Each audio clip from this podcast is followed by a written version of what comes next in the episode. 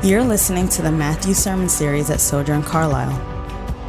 In this series, we are following Jesus and learning what it means to take on his yoke. We are pressing into his promise of true life.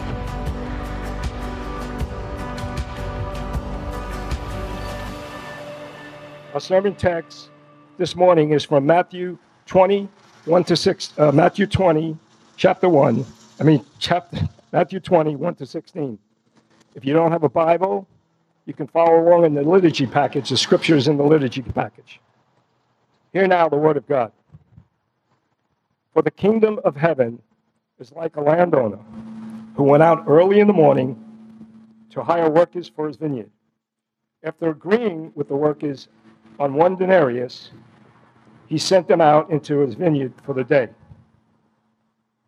When he went out about nine in the morning, he saw others standing in the marketplace, doing nothing. And he said to them, You also go into my vineyard, and I'll give you whatever is right. So off they went. About noon and about three, he went out again and did the same thing. Then about five, he went out and found others standing around and said to them, Why have you been standing here all day doing nothing? Because no one hired us, they said to him.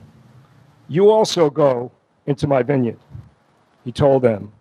And when evening came, the owner of the vineyard told his foreman, Call the workers and give them their pay, starting with the last and ending with the first. When those who were hired about five came, they each received one denarius. So when the first ones came, they assumed that they would get more, but they also received the denarius. When they received it, they began to complain to the landowner. These last men put in one hour, and you made them equal to us who bore the burden of the day's work and the burning heat. And he replied to one of them, Friend, am I doing you no uh, I am doing you no wrong. Didn't you agree with me on one denarius? Take what's yours and go. I want to give this last man the same as I gave you. Don't I have a right to do what I want with what is mine? Are you jealous because I'm generous? So the last will be first, and the first will be last. This is the word of the Lord. Thanks be to God. Uh, let's pray. Uh, Heavenly Father, we want to just thank you your goodness, uh, your grace, allowing us to meet this morning. Just, we're just so thankful for your word. Um, Lord, your word is alive and active, sharper than a two-edged sword. Lord, I pray that this morning that we leave encouraged, convicted, and changed. It's in your son's name we pray. Amen. Good morning, church. Today I have the privilege of continuing our Matthew series. Uh, we will be starting at Matthew 20, but before we continue, we'll have to go back a few weeks. So, Matthew chapter 19, starting at verse 16, Pastor James preached on this two weeks ago. It says, There was a rich man who approached Jesus, saying, Teacher, what good deed must I do to, etern- to inherit eternal life? Jesus responds, If you wish to enter life, keep the commandments. The young rich rulers like, which ones? Jesus says, You shall not murder, you shall not, not commit adultery, you shall not steal, you shall not bear false witness, honor your father and your mother, and you shall love your neighbor as yourself. And then the rich young ruler responds, Of course, I've kept all those. What else do I need to do? Then Jesus goes straight after this man's true treasure, his possessions. He tells the man, Sell your possessions and give to the poor, and you will have treasure in heaven, and come follow me. So Jesus offers this ruler the opportunity of a lifetime, eternal life, eternal treasure in heaven. But because this man was so attached and clouded by his earthly possessions, the rich young ruler left sorrowfully, holding tight to his possessions, yet it was his possessions that kept him in bondage. Jesus then tells the disciples that it's easier for a camel to go through the eye of a needle than for a rich man to enter the kingdom of heaven. remember Pastor James mentioned that in those days, many Jews viewed wealth as uh, evidence of God's blessing and favor. So the di- disciples were greatly astonished and concerned because if this rich man can enter the heaven, who can? So they rightfully asked, Who then can be saved? But Jesus looked at them and said, With man this is impossible, but with God all things are, help me out, possible. Then Peter, in verse 27, on the behalf of all the disciples, said in reply, See, we have left everything and followed you. What then will we have? See, Jesus acknowledges that the disciples will indeed receive rewards in heaven. Jesus said to them, Truly I say to you, in the new world, when the Son of Man will sit on his glorious throne, you who have followed me will also sit on 12 thrones, judging the 12 tribes of Israel. And everyone who has left houses or mothers or brothers or sisters or fathers or mothers or children or lands for my name's sake will receive a hundredfold and will inherit eternal life. So if I'm a disciple, this is great news. All of our hard work and sacrifice will surely pay off. But Jesus continues in verse 30 But many who are first will be last, and the last first. And so now we have the parable. It's important to note that this parable is a continuation of Jesus' response to Peter in verse 27. Remember, Peter responded, See, we have left everything and followed you. Then what will we have? So, before we get into the parable, just a quick reminder pop quiz about parables. Um, Moses, what? No, I'm joking. Parables are earthly s- stories illustrating heavenly truths. So, parables are earthly stories illustrating heavenly truths. Parables were meant to reveal and conceal at the same time. By reveal, I mean Jesus spoke in parables to reveal truths about the kingdom of heaven and about Jesus. And by conceal, Jesus told parables in a way that concealed the truths of the kingdom to those who are rebellion against it. So now let's finally take a closer look at Matthew chapter 20 to see what truth Jesus is revealing to his followers. So we start off in verse 1 For the kingdom of heaven is like a master of a house who went out early in the morning to hire laborers for his vineyard. So here, the word master can be translated as householder, um, landowner. In first century Palestine, it was pretty common for a man to own a house, the land, and use that land for agricultural purposes. So here we see that this man owned a vineyard. So, for those who know nothing about farming, like myself, a vineyard is simply an area of land where grapevines or grapes are grown mainly to produce wine. So, owning a vineyard was a financially rewarding yet risky business because once the grapes are ripe, they need to be harvested immediately. So, the landowner went out early in the morning to hire workers for his vineyard.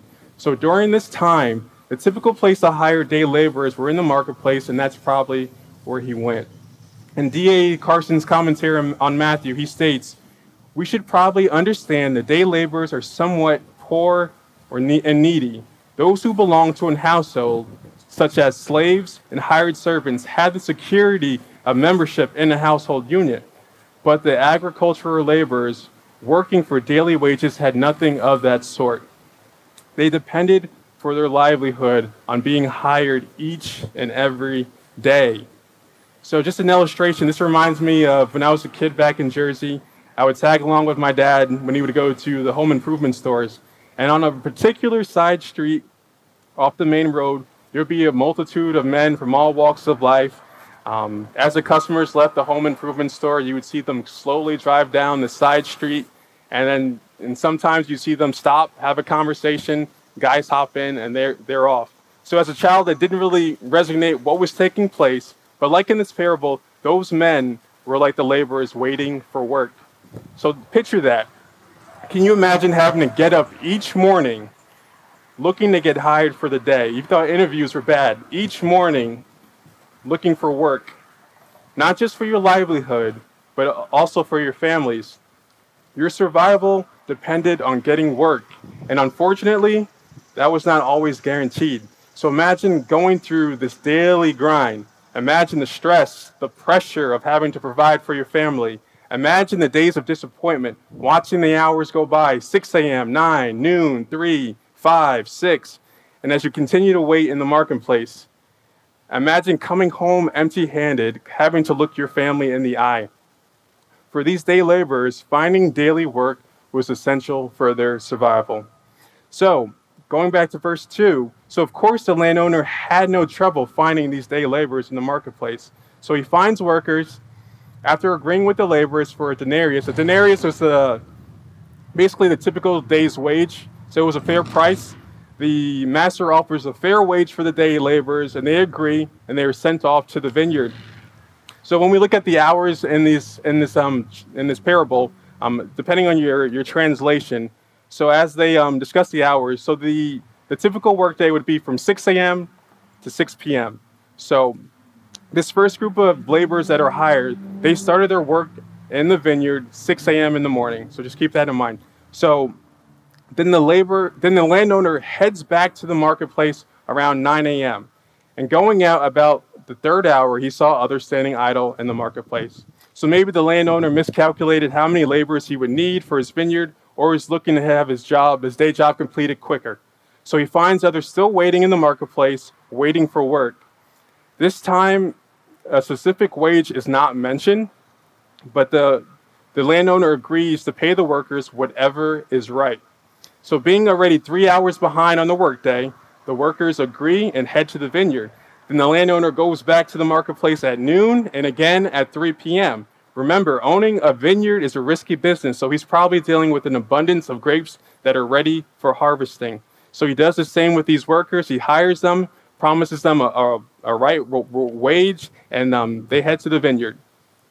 And then the landowner goes back to the marketplace a fifth time. I think this landowner needs to invest in a minivan. Um, back and forth, the fifth time. It's five o'clock, the 11th hour, and surprisingly enough, he finds workers from what it looks like who've been waiting all day for work. And so, unlike the other encounters with the earlier workers that seem more transactional, the landowner seems to show concern for this group of people. He takes his time to ask, Why are you standing here idle all day? They said to him, Because no one has hired us. At this point, it doesn't really make sense to hire anyone. Um, what can really be done in one hour?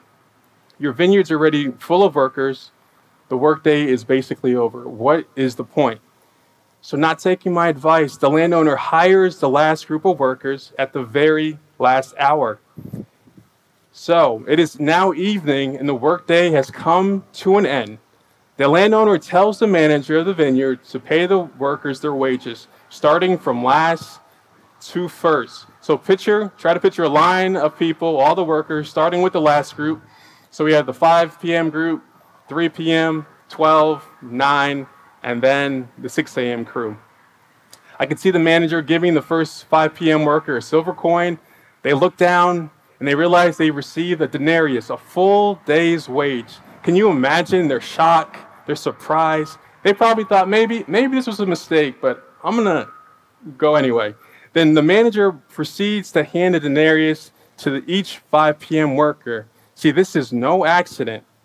So, to put it in context, so picture imagine receiving your check, your weekly check or biweekly check, and you look at the amount and it is 12 times the amount.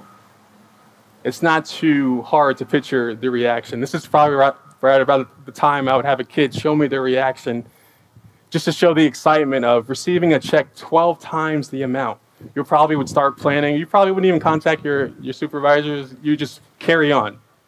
So I'm sure we can imagine them being so overwhelmed with emotion and gratitude, thanking the landowner and celebrating.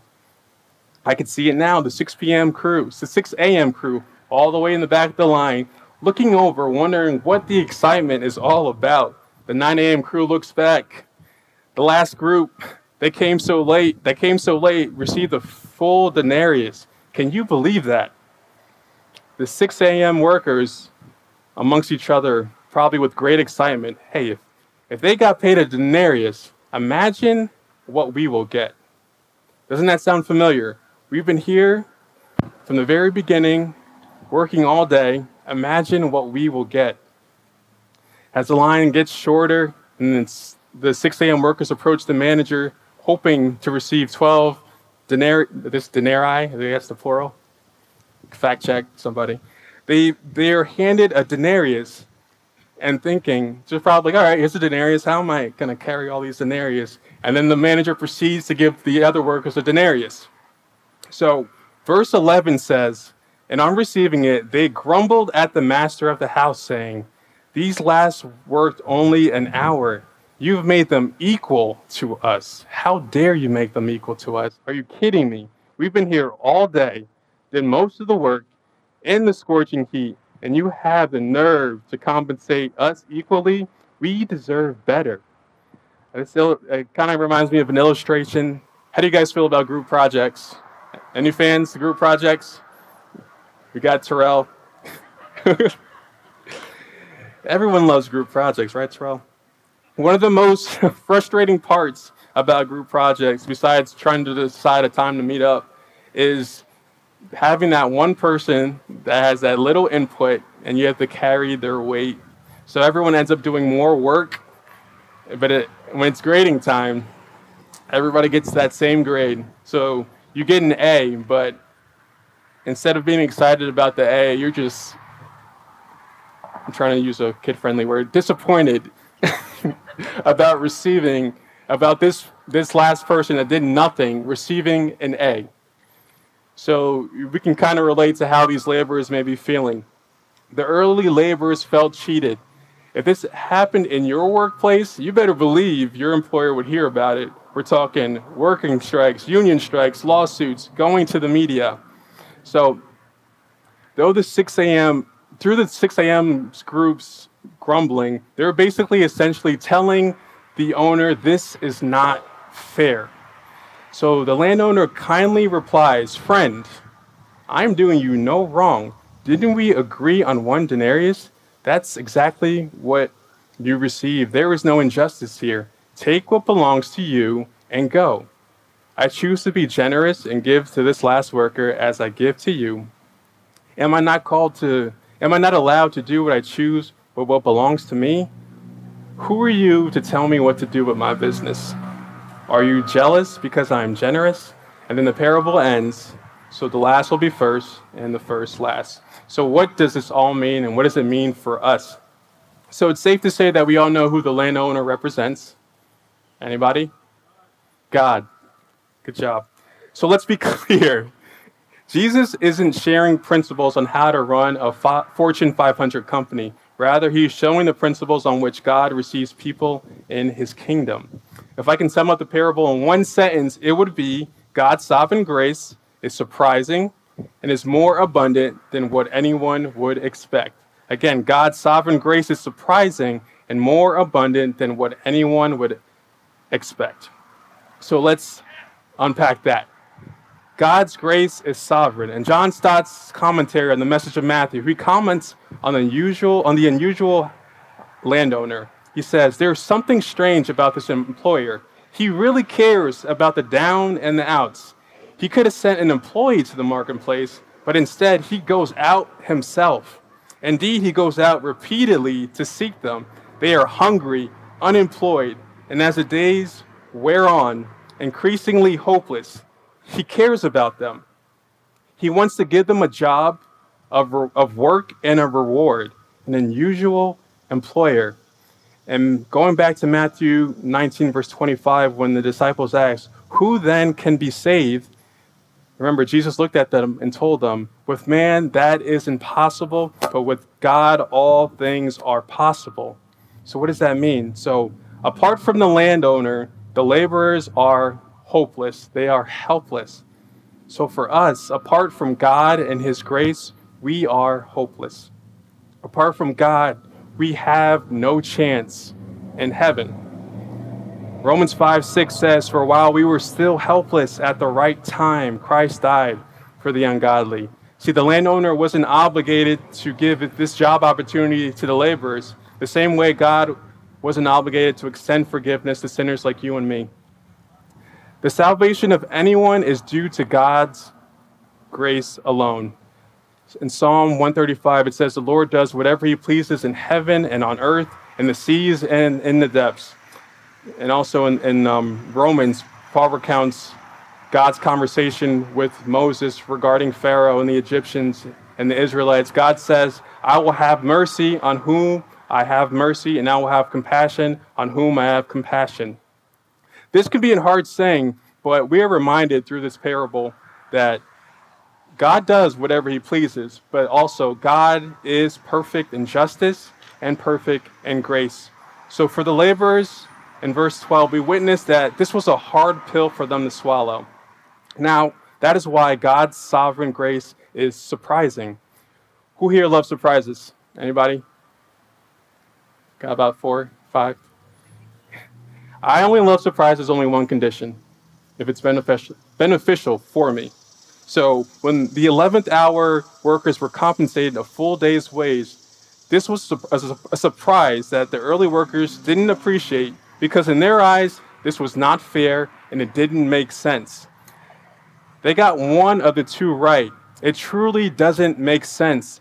A sinful being, the truth, for sinful beings, the truth of the kingdom of heaven will leave us scratching our heads. The kingdom of God is counterintuitive to the ways of the world. The concept of God's grace makes no sense. Sorry, the concept of God's grace, it does make sense up here. But then in our actions, in our response, it says otherwise.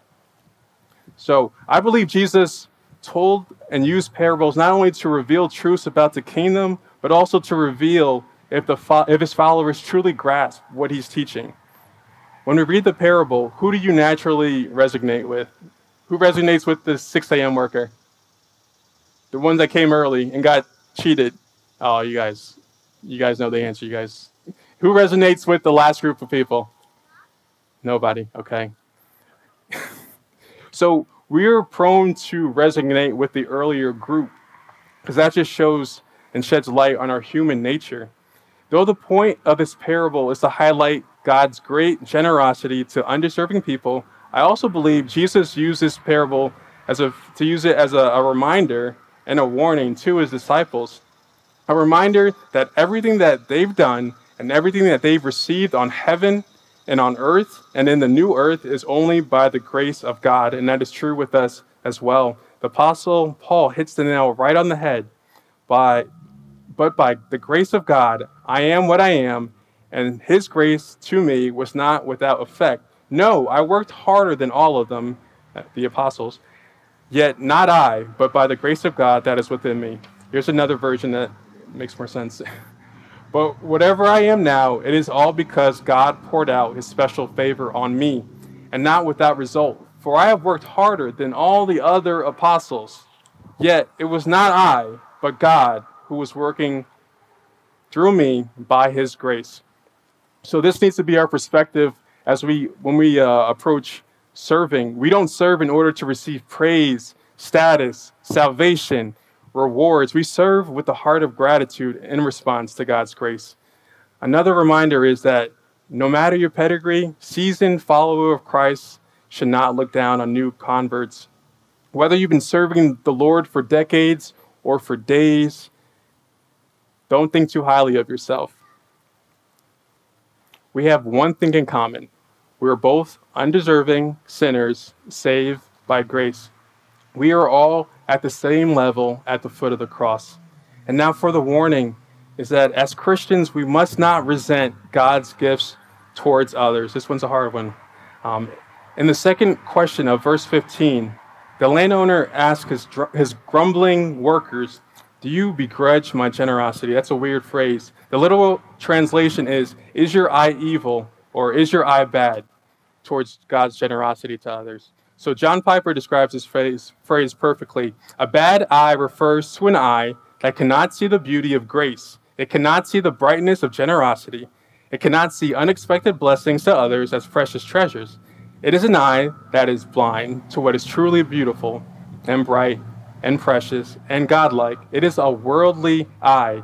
It sees money and material reward as more to be desired than the beauty display, the beautiful display of free gracious, godlike generosity. So honestly, when I read that, I had to close out my book and go for a walk and like, I'll get back to this because this is a hard, tough pill to, pill to swallow.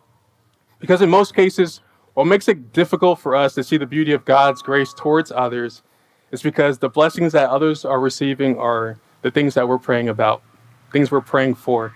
Just like the 6 a.m. laborers, I often fail to see the goodness of God's grace and compassion towards others. It always comes back to what about me? How come I don't have that career, those giftings, those finances, that lifestyle, those opportunities, car, house, family, relationship, community, list goes on. And it is not wrong to have those desires. Continue to pray for them. Just don't let what you don't have blind you from what you have been given and how God's been faithful to you. I'll say that again. Don't let what you have blind you from what you have been given and how God's been faithful to you. So the question is Is your eye bad? Is your eye evil? Is it hard for you to see the beauty of God's grace and His generosity towards others? Piper says, Pray that God will give you a good eye and awaken you from the blindness of the bad eye. This brings us to the, the final part. God's sovereign grace is surprising and more abundant than anything we would than anything anyone would ever expect. So it's hard not to miss God's abundant generosity with the, the last hour workers. But if we begin to see God's abundant generosity in the workers that started at 6 a.m., we begin to realize our absolute dependence on God's sovereign, surprising, abundant grace. So, in closing, when I look at this parable, I see the gospel, I see God's grace, I see undeserving sinners in desperate need of God's grace. I see me. I see you. From the world's perspective, the kingdom of God is upside down and it doesn't make sense. The rich are poor, the poor are rich.